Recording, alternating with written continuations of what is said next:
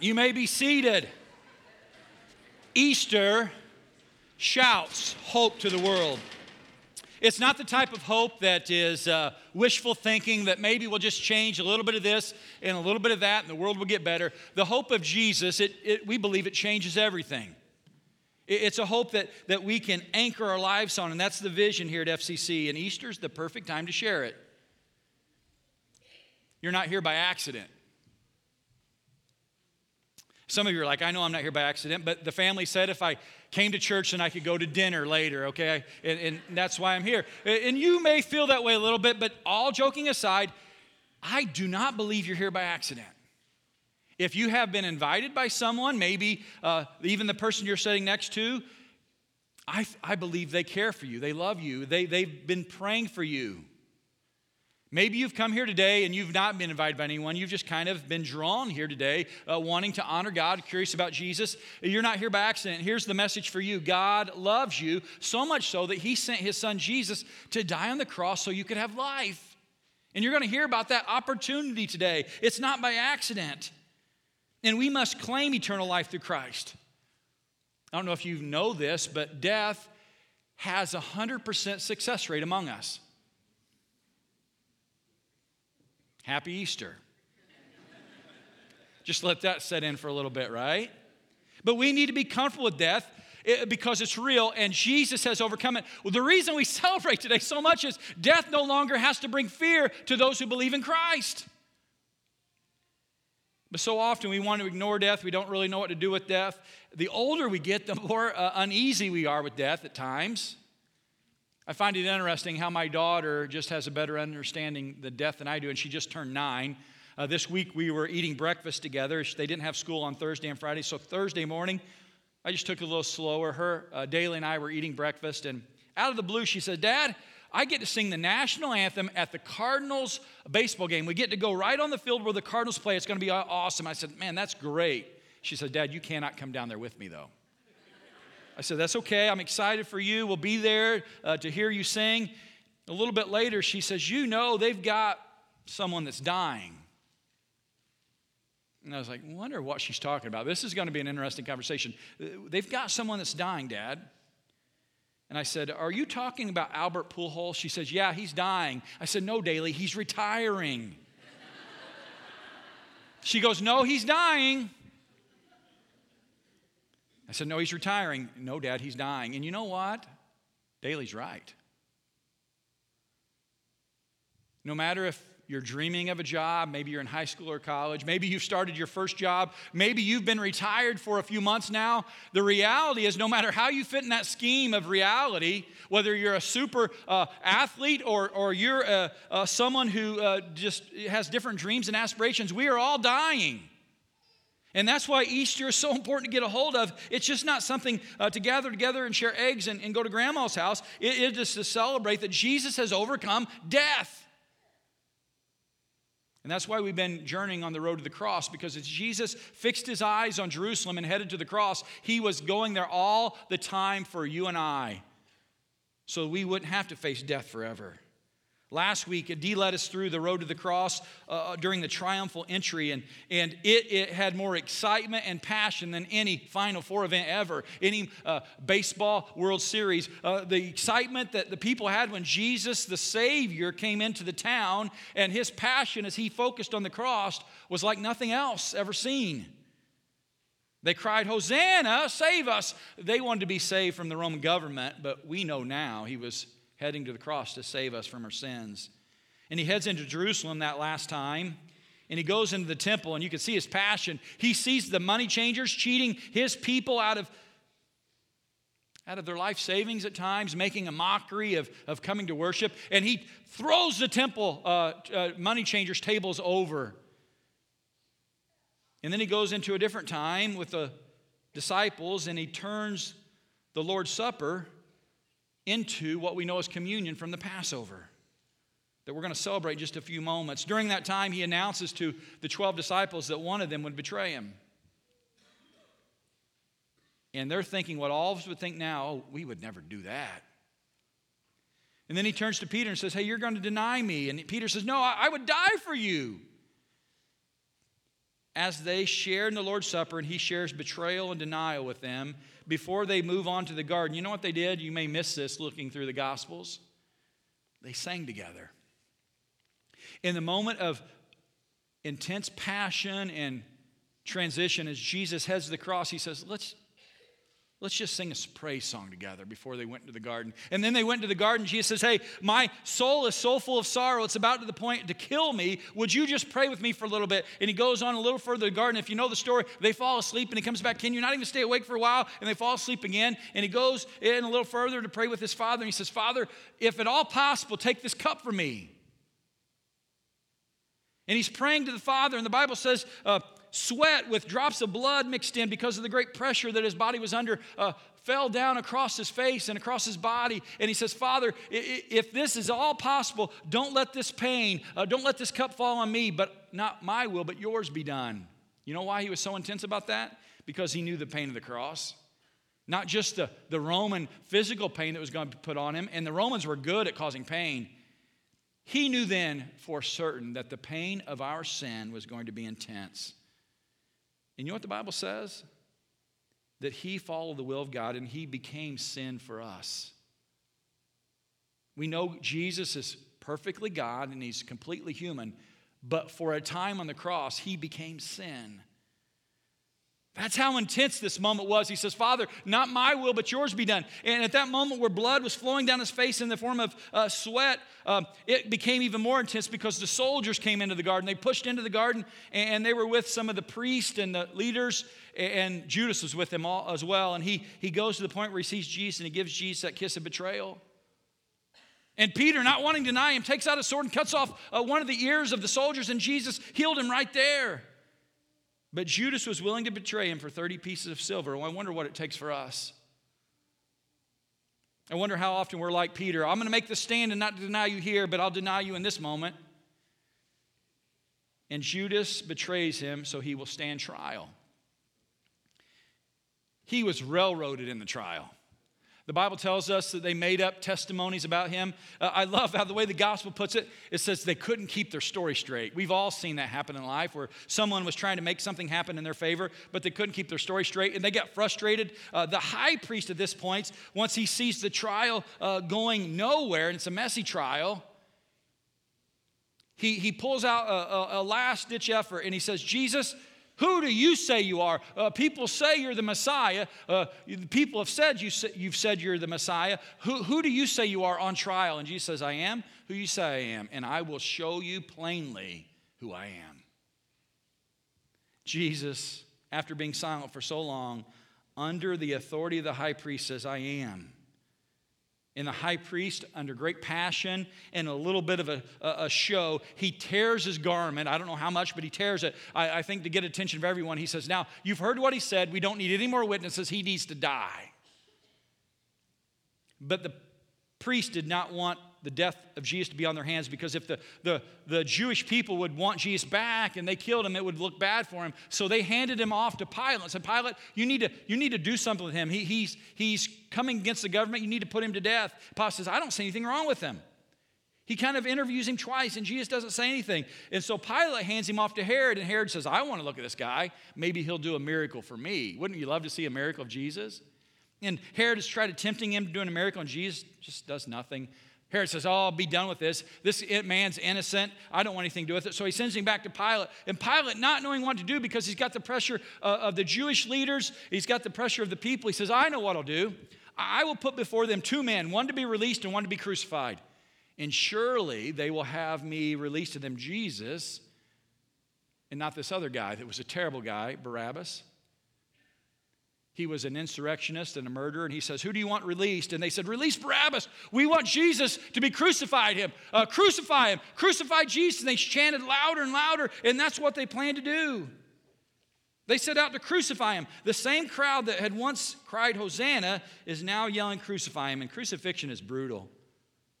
It often is preceded by a flogging, where one of the execution team would take a whip. Not just any whip. It was a cat's tail whip, which meant it had 9 different whips attached to one handle, and each of the whips would have broken bone and broken stone that were sharp, and they would take the whip and they would whip it across the body, and it would go across the back and lash around and rip flesh from the rib cage and the backbone of the prisoner. And they would do that 40 times. Well, actually 40 minus one, because often if they did it 40 times, the person would wind up dead before they get to the cross. Jesus endured the beating, and then they put the cross member on his body, and they told him to walk to the hill.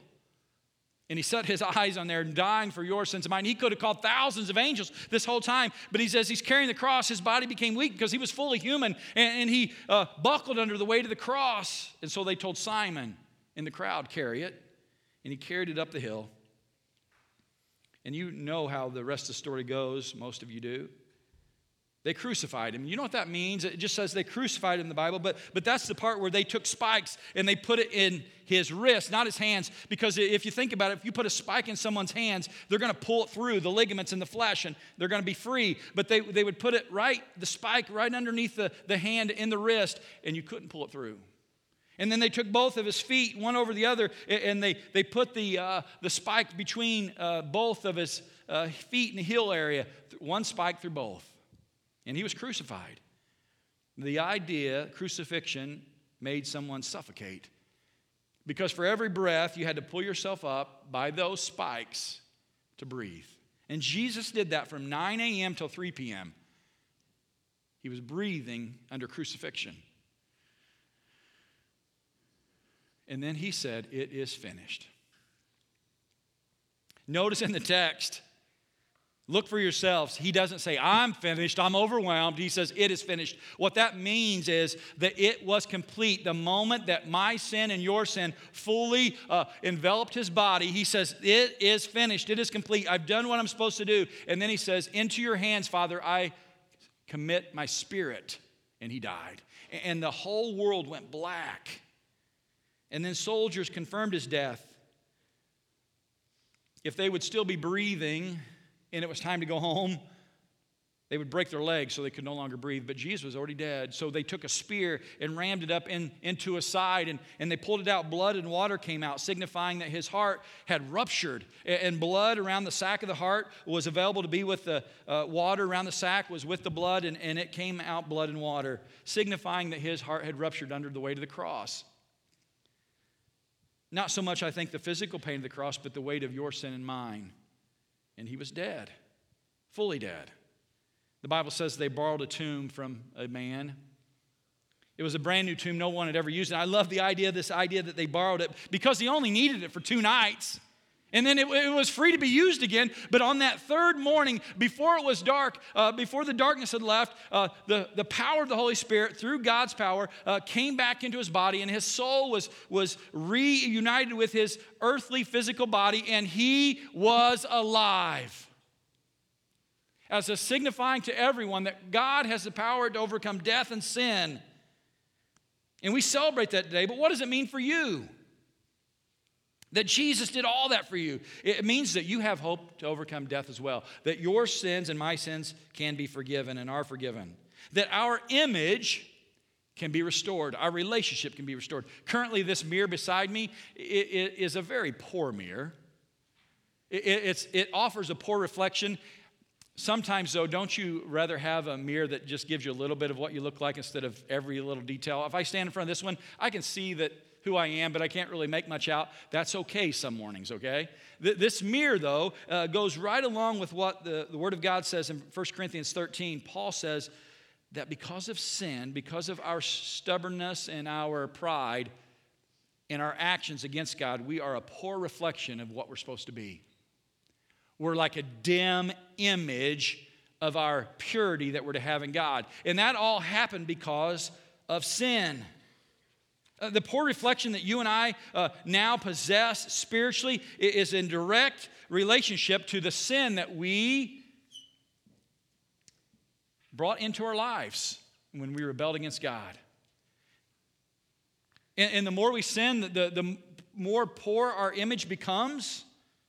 God created us in his image, and we're to be brilliant, we're to be vibrant, we're to be able to have this perfect relationship with God, but we know in the Garden of Eden with Adam and Eve that sin track began, and God said that I'm going to send someone to take care of this. That's Jesus.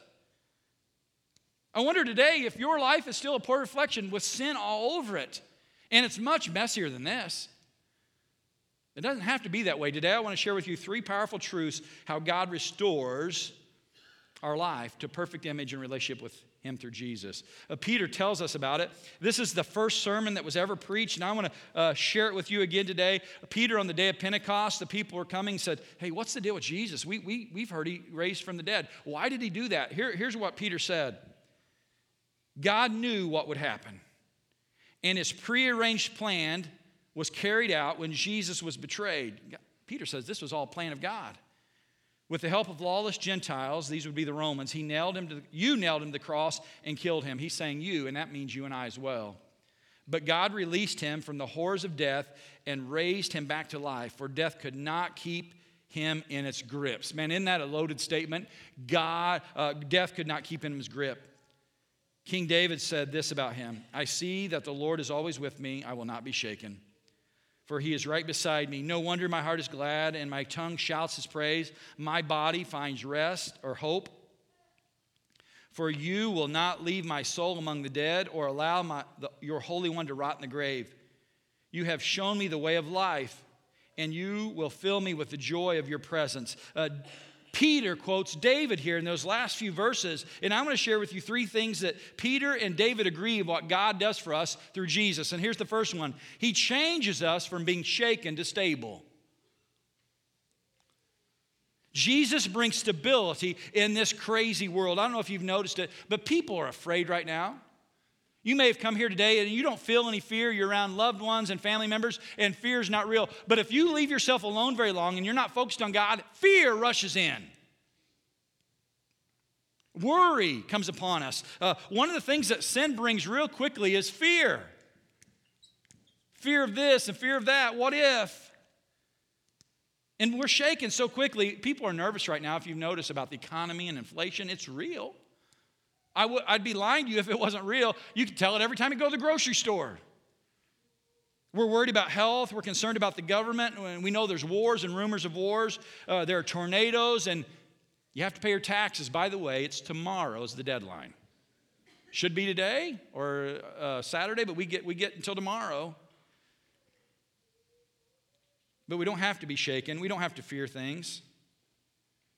Look what David says, again in Scripture, I saw the Lord, and He was always before me, for He is at my right hand, and I will not be shaken. David, before he becomes king, he's being threatened to be killed by Saul's men. He goes, I'm not shaken, for the Lord is with me. I don't know what's bringing fear into your life because of sin around you, but if you are being shaken, it is because you're not focused on Jesus the Savior. Here's the way David puts it in Psalms 18. The Lord is my rock and my fortress, my deliverer, my God, my rock in whom I take refuge, my shield and the horn of my salvation, my stronghold. This text reminds me of the parable that Jesus talks about when He is teaching. He says, the wise man built his house upon the what? The rock. David declared years before Jesus was even born that the Lord is my stronghold, my rock. For years I lived my life standing on the rock. But I have to admit to you, my life was fairly simple, uneventful. There wasn't much fearful things that come into it. I really never even lost a loved one until in my 20s to death. My life was very blessed and calm. But then, surprisingly enough, my life was shaken to the core my first year of full-time ministry in southern Indiana. It was just about the same time of year. It was during Holy Week, but also something amazing happened on Holy Week. I'll never forget. On April 1st, I realized I owed a lot in taxes. First time I ever paid taxes on a full-time income, and the church and I had a terrible mistake that first year of full-time ministry based on my financial withholding of taxes. Namely, they didn't take any. So I worked almost an entire year without any taxes withheld. Federal, state, Social Security, they just didn't withhold anything. And I should have realized that. I was just doing ministry. They were giving me this money to do ministry. It was a great deal, you know. But we were terribly mistaken administratively. So when I began to file on my own, which I'd always done to that point, I was like, this is not good. I realized on April 1st that I had made a huge mistake, and the church did as well. And I shared the news with my wife, and it didn't go any better at that point. But I was physically sick at times. I was worried. I was fearful. What am I going to do? So I sought out an accountant, and I couldn't get into an accountant until April 11th, right before Easter that year. And he told me within a matter of a few minutes that I owed roughly $5,000 in taxes. I didn't have $5,000 in money to pay taxes that year. And I became even more physically sick, and I was fearful, and I was shaken. Surprisingly enough, Easter that year was on April 15th. And I was before our church in Southern Indiana. I was leading them in communion, talking about Jesus died for our sins, and he came back to life, and he can handle our sin and give us life. And I encouraged them to believe it. And in my own heart, I never told the church at this point, but in my own heart, I was shaken. And I had to come to grips, if Jesus can take care of my sin and give me life after death, can he not see me through this little tax issue? Well, why am I so shaken? Why am I not looking to Jesus and all these things? I wonder what's got you shaken and full of fear this year, maybe developed by a mistake or literally sin, and you need to wake up and focus on Jesus. I want you to know it wasn't easy. It involved filing an extension that year on the 16th. It involved getting a little loan, and it involved a lot of savings, but within a year, we had paid off that liability in taxes, and I learned a big lesson, and so did the church. I wonder what keeps you from being stable. It might be the bad news from a doctor or a spouse. And maybe you're shaken because of what your children are going through or what you have been doing on your own, and you're ashamed of it, you're embarrassed. Stand on the rock. Know that he can give you stability, but stay focused on him. Look what else the text says. Christ can change us also from being hurt to hopeful. Look what he says. No wonder my heart is glad. My tongue shouts his praise. My body rests in hope. You're thinking, it's easy for David to be thankful. He's hiding in a cave right now as he writes this. He says, no wonder my heart is glad. People are trying to kill him. What's going on with this guy? He's like, I know God is with me. And I rest in the hope that he will be with me. You know what steals our hope often in scenarios like this is hurt. David could have became overwhelmed with this. There was hurt all around his life. He knew that Saul was out to kill him. Jesus knew from the beginning on the road to the cross that he would die, and yet they moved forward with the hope that God had before them. I wonder what robs your hope. Maybe it's you've been hurt. You may have been hurt this morning, and you're doing everything you can just to say here, please turn that hurt into hope by giving it to Jesus. And know this, that there's no wonder you're glad because Jesus is on your side. I want you to be happy, don't get me wrong, but more than that, I want you to be hopeful and holy in Jesus. It can be a day of great happiness on Easter. But know the difference between true hope and happiness. Happiness comes from when the burgers turn out on the grill later. Happiness comes from when the kids are happy and well-behaved. Happiness comes when your team wins a few games this weekend. But what happens when the burgers flop and the kids are misbehaved and your team gets moved to another city? Where does your happiness come from then? I want you guys to be happy, but honestly, without a relationship with Jesus, there's going to be a day when evil and hurt comes to you so hard, happiness will be gone. Happy Easter again, you know. Happiness is not something that we're guaranteed. In fact, Jesus says, in this world you will have trouble, but focus on me. Had a guy call me on Monday. He's been reading through the Gospel of Mark with us at church. This gentleman has been a friend of mine for 5 years, really an acquaintance. He hasn't been much around church most of the time. But he's had a life change happen, and he's been reading through Mark with us. He said, Tyson, as I've been reading through Mark, I've noticed that this guy had evil spirits cast out from him by the power of Jesus. So this guy was blind, but now he sees. This other guy was lame, but now he can walk. And he got to the point where he saw a demon-possessed man relieved of spirits, and he says, he spoke to God. He said, God, I trust that the same Jesus that made these things happen supernaturally can change my life as well. And he held on the Bible and prayed, and he felt a release, and he has peace. And what he has been hurting in, he now says that he has been freed. I believe him. Is his journey going to be easy? Absolutely not. At first service this morning, there was a grandmother that asked me to pray for the supernatural power of Jesus to affect her grandchildren. She was weeping, and she knows medicine and doctors can't do it, but she is trusting that Jesus Christ can. I wonder what Jesus needs to change for you from hurt to hopeful. You need to give it to him. I'm so thankful that this man and this woman are praying on behalf of their loved ones and themselves for Jesus to change them from hurt to hopeful. There's one more thing that Jesus does. He changes us from being lost to living. I wonder how many of you feel lost right now. Being lost is a scary thing. Whether you were a child or you were an adult, when you're lost, you've got to look to someone. And look what David says. He says, "You will not leave my soul among the dead." He goes, "I know that I'm not going to be left here, for you do not allow your Holy One to rot in the grave. You have shown me the way of life." Jesus tells us that you don't have to guess what that is. Look what Jesus says in John 10:10. He says, "I have come that you may have life to the full." Jesus knew even early in his ministry that he was headed to the cross. He said, "I'm coming to give you life. Just look to me." If you're lost this morning, if you don't know the next thing to do, look to Jesus. In John 11, the very next chapter, Jesus encounters a woman at a funeral. Her name's Mary. Jesus and her are very good friends. One of Jesus' best friends, Lazarus, had just died, Mary's brother. And Jesus gets to this funeral 4 days after he's dead. He's been in the tomb. By this time, his body's begun to decay, and they're very hurt. They're weeping tremendously. And she encounters Jesus. She says, "Jesus, if you'd have been here, my brother'd still be alive." And he goes, wait a second. He can still have life. Look what he says. Jesus said to her, "I am the resurrection and the life. The one who believes in me will live even though they die, and whoever lives by believing in me will never die. Do you believe this?" He looked right at her. "Do you believe this?" And she says, "Yes."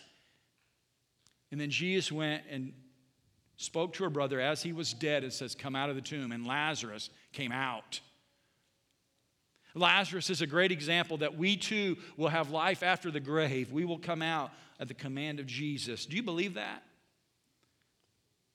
Whether you're lost, whether you're dying, maybe you will die today. Do you believe that even as you die, while you're dead, at some point in time, Jesus will resurrect all of our bodies into new spiritual bodies and we will live? I wonder who believes that. I wonder who would make that testimony. In this place, it should be pretty easy. It's Easter morning at a church. But I wonder how many of you believe that Jesus is the way, the truth, and life? Raise your hand. Amen. Some of you are like, "Man, I raised my hand, but I just did it because everybody else did it." If that's you, man, keep looking to Jesus. There's going to be time. There may be 2 days from now or 2 years from now, somebody said, "Do you believe in Jesus?"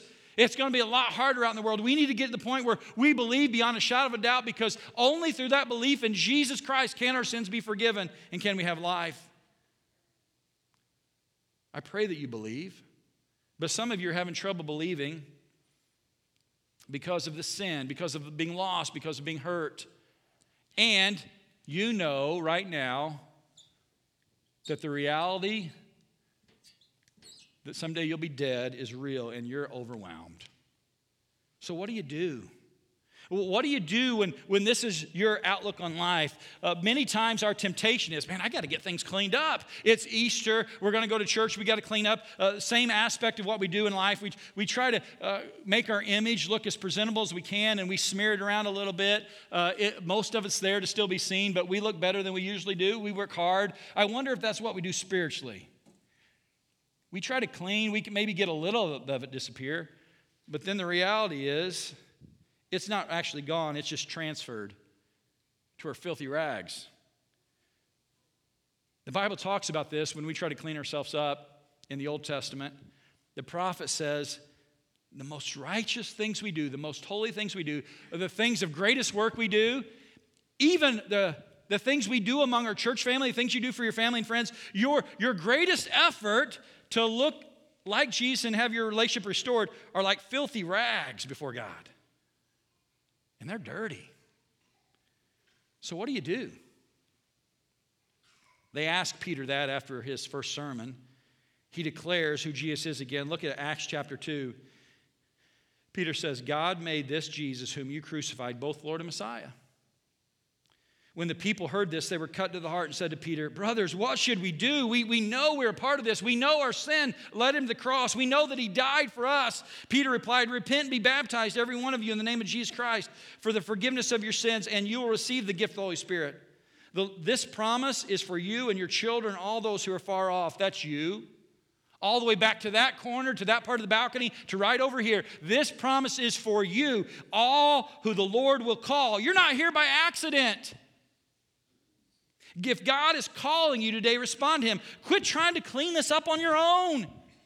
God has went to the cross to have a breakthrough for your life. And you can keep working. You can get other things out. You can have your life and try the very best. But until you give it over to God and let him have a breakthrough, your life is going to be a poor reflection. But at the moment you trust Christ and what he's going to do, it becomes amazing. There is a point where God restores your life better than you've ever known it. And I want you to know this mirror here is as clean as it can be. But when God restores your life, it is perfect. It is clean, and you have a restored relationship. If you're longing for that today, today's the day to claim it.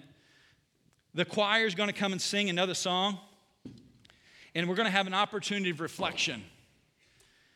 If today you want to claim this new restored relationship and perfect image, it is only available through Jesus, period. We can celebrate that he's alive, but it doesn't really impact your life until you allow him to change it and to clean it. Don't let today pass by if you know you're lost, if you know you're hurt, if you know you're shaken, and allow Jesus to give you the stability that you've been looking for. Would you pray with me? Father in heaven, we are messy people with great sin, with great hurt, that are shaken, that are lost, and we can find hope and life in you. Father, today as we come for this time, if someone here needs to repent and be baptized, I pray that they would begin that conversation with a friend or myself. Father, let's not have this day go by without more celebration and honesty with you. In Jesus' name, amen.